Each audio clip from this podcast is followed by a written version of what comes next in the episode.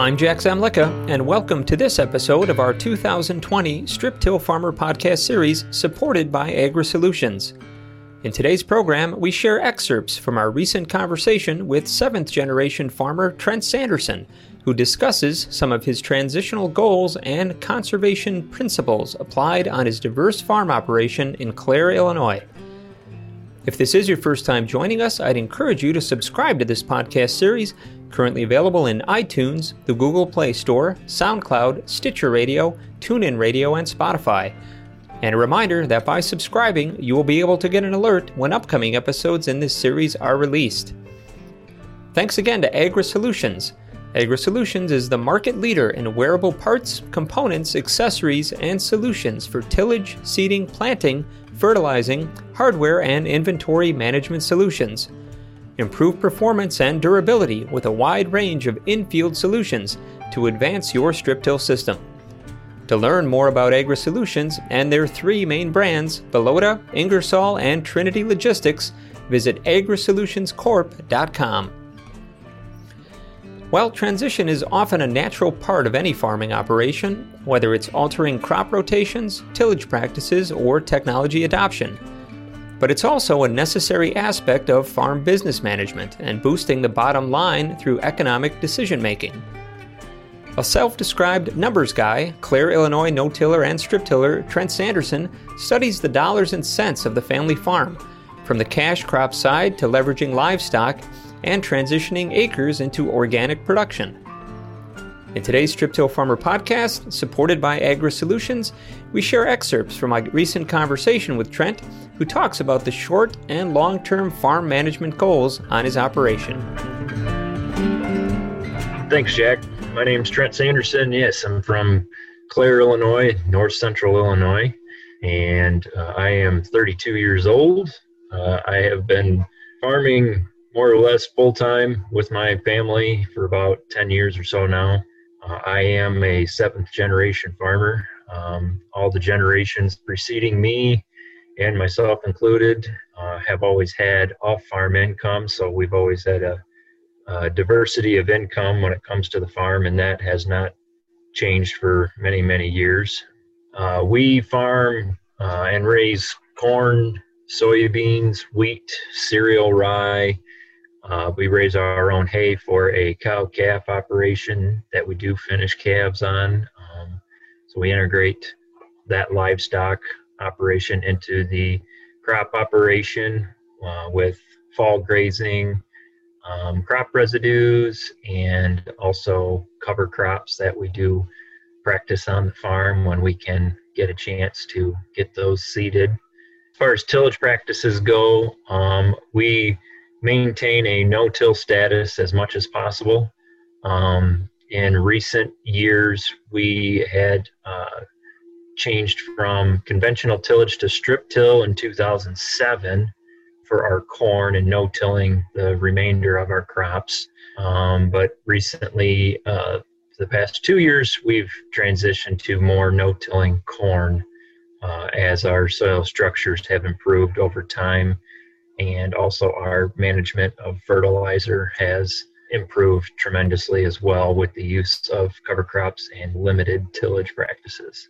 That's an update of myself at the moment. Um, the newer things that are up and coming on our farm is we have begun to transition some of the farm to organic. So we've got very small amount of acres that are actually certified this year for the first time and a handful of acres more that are in transition currently. That's the latest and greatest from our operation. Trent, I know you run a very uh, diverse uh, operation there, and, and I appreciate you explaining and expounding a little bit on on some of that diversity. Just wanted to follow up on on the organic uh, investment that you're making, and I know um, you know certainly uh, from our titles and, and within the industry, um, you know, there has been a lot of coverage and, and, emphasis on the opportunity in that area. I guess I just wanted to get a little bit more insight, you know, from an industry perspective, what's driving that decision making process for you guys to um, get into the organic production? Well, Jack, you know me, we've got a long history, and I am a numbers guy. And I track everything that we spend on the farm from, and I've, I've done so on a conventional farm practices for a long time. And in our neighborhood, um, you know, perhaps the land expense when it comes down to whether it's, you know, whether we have a mortgage on farm ground or paying rent.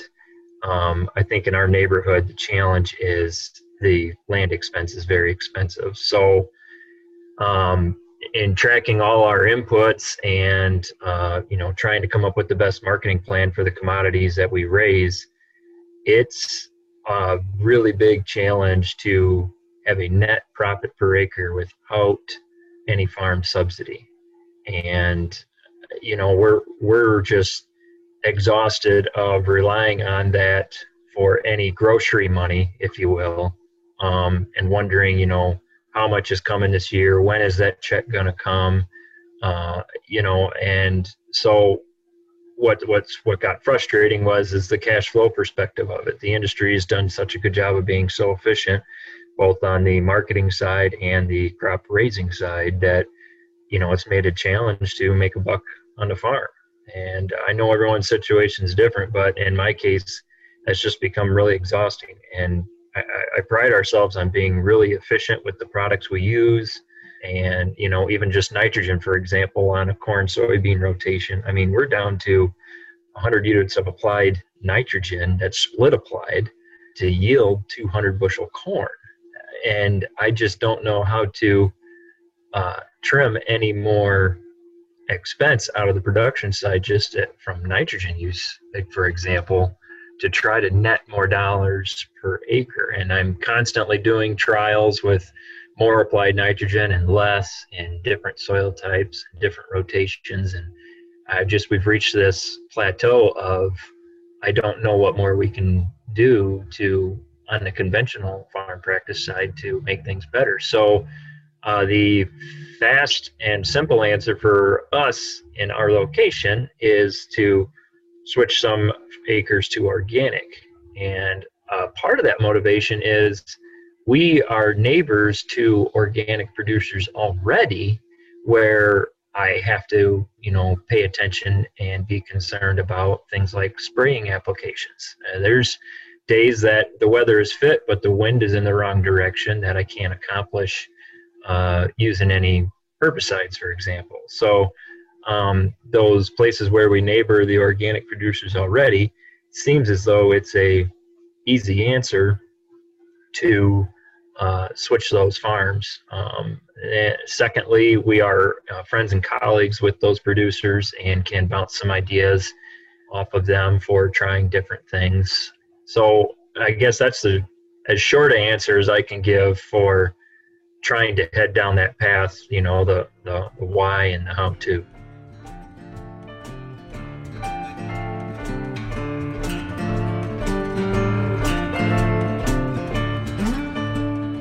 We'll get back to the discussion shortly, but I wanted to once again thank our sponsor, Agri Solutions, for making this podcast possible. Improve performance and durability with a wide range of in-field solutions to advance your strip till system. To learn more about Agri Solutions and their three main brands, Bellota, Ingersoll, and Trinity Logistics, visit agrisolutionscorp.com. Let's get back to the program now and hear more from Trent Sanderson on how he efficiently weighs farm equipment needs versus wants to run a profitable operation today and in the future.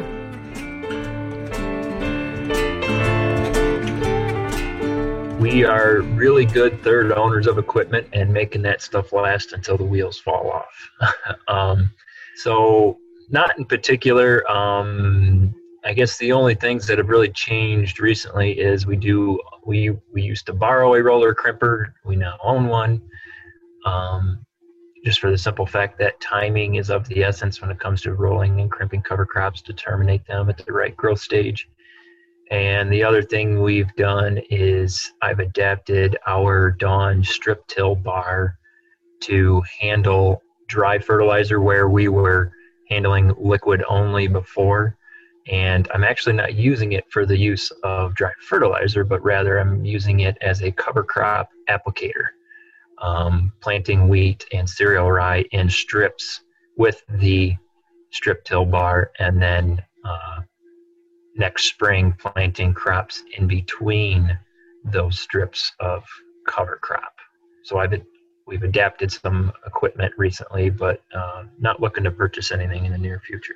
How do you envision, you know, your farm in ten years kind of looking? You know, like what what's going to be important? You so, know?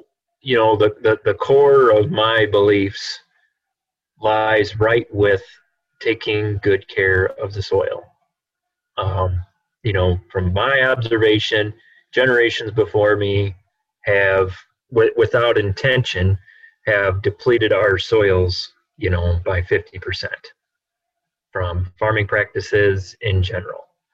Uh, so it's my goal in my career to reverse that. We've, in my short career, we've stopped the loss, but I'm working towards building it back. And I know I won't be able to do that back to 100% in my career, but I can surely reverse it. So what I am doing and my goals in my career are to integrate livestock back onto the farm on every acre. Um, and to be able to accomplish that, you know, it's going to take it's going to take a little bit of time. Um, so, you know, I have purchased some farm ground, and uh, so now I have control over it, and so I'm re- putting fence rows back in so that I can manage livestock, you know, in rotation with row crops.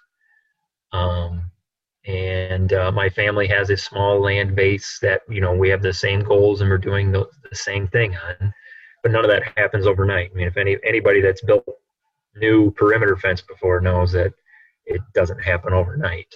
So it takes time and and money, uh, but uh, that's my goal. But then in doing so, I'm trying to do I would like to net more dollars per acre with less acres.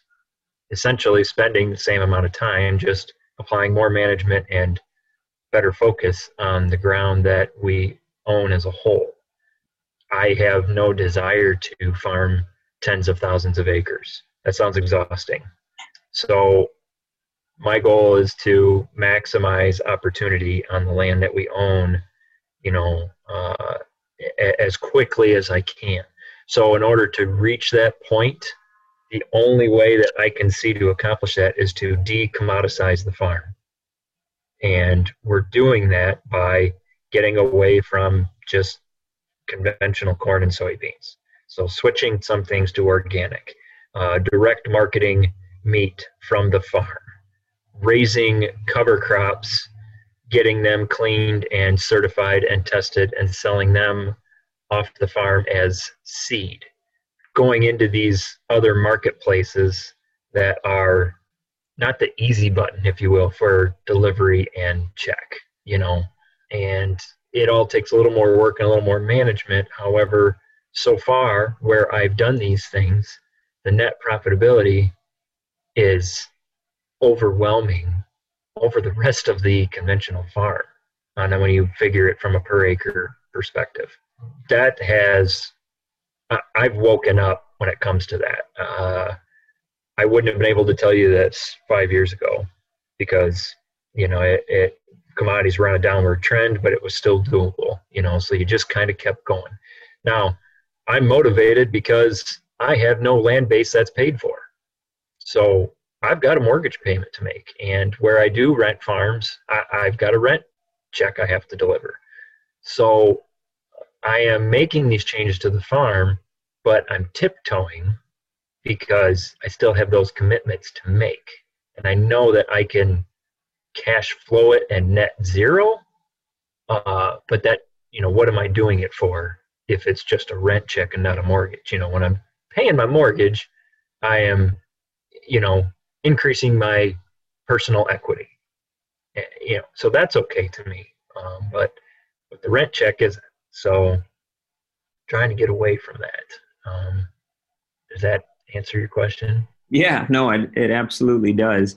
Um, I think the the only other follow up I'd, I'd, have, and this kind of plays off the one that I asked, uh, you know, during the interview was, um, it, you know, looking at it from, uh, you know, maybe more of a product or service or, or technology standpoint. I mean, Um, is there anything? And you mentioned, you know, obviously having something that's going to tie uh, a lot of the platforms that you're using now, and you mentioned, you know, the the value you're still seeing in SMS. Um, you know, is there something, you know, uh, in your mind, you know, that could be engineered or developed that you feel would be kind of game changing uh, in terms of you know the efficiency production standpoint um, you know on, on your farm um, you know whether it is a particular piece of equipment or some technology aspect or even something on the service side that you feel would just be extremely beneficial. And, again this could be down the road looking into the future. I don't have a good answer for that jack. I guess I uh, personally, I got so into technology, it burnt me out. Um, it, it's so overwhelming with the options uh, in the marketplace that you know throw a throw a guy, throw a new producer in, or an experienced one like me, or an old farm older farmer, and tell them, okay, here's all the platforms. Which one which one works for you? And there is going to be no obvious answer. So I, there's om- there's almost too much, um, and so and, and, no one fits the bill for me perfectly. Um, I mean, frankly, I have built my own Excel spreadsheet because I'm really uh, proactive in that program, and I built a program that works for me. Um, you know, I'm really good at creating macro equations and that, and it just those that's what clicks for me. So I don't really have a good answer for what would be a good fix all or uh, what would you know help the industry as a whole or even me personally. I've just had to.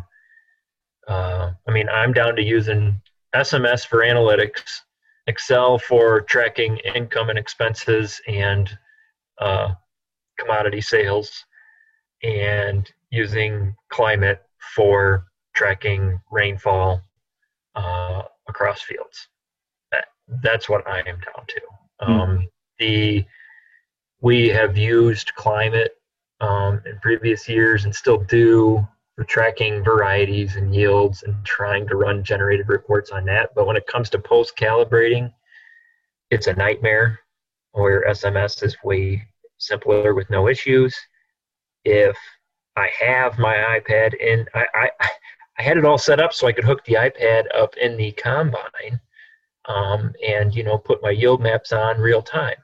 Well, every it seems as though you know probably three or four times throughout harvest, I'm rarely in the cab of the combine just so as it happens, and whenever the iPad needs an update, which seems often, you know, things don't work. And then the operator in the cab at the point in time, you know, doesn't know, well, I better go start my day two hours early because who knows how long the update's going to take, you know. And, and I know that I can harvest anyway while the update's going on, but, you know, it becomes a nightmare for me because I'm managing the technology, but I'm in the truck hauling the grain, you know, and so I'm on my Bluetooth all the time, you know, trying to walk people through it. And uh, so I actually I gave up on it and I took the iPad out and I just grabbed the data at the end of the year and plug it in, you know. Um, and then we've got our planners are too old to hook any of that technology up.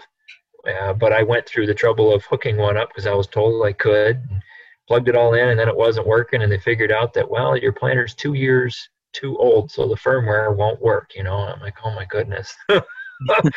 so I've gone through all this work of trying to adapt, but you know, our farm is not, you know, rolling planters and tractors and combines all the time. So we don't have the latest technology and the marketplace needs to do a better job of adapting into the older equipment, you know, because it's not going away. You can rebuild uh, 900 Cyclo planter way cheaper than you can make the first payment on any new planter. I mean, it's just things like that uh, have kind of exhausted me on the technology side, frankly.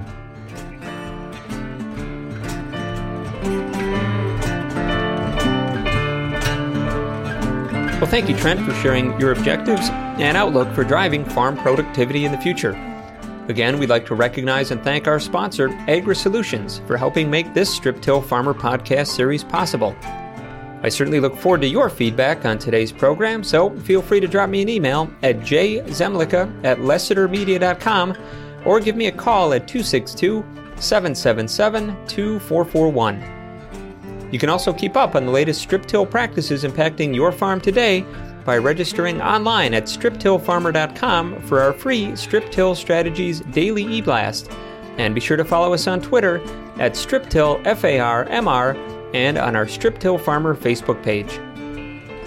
Well, I hope that you'll join us again for the next episode in our 2020 podcast series. For Trent Sanderson, Agri Solutions, and our entire staff here at Strip Till Farmer, I'm Jack Zemlicka. Thanks for listening.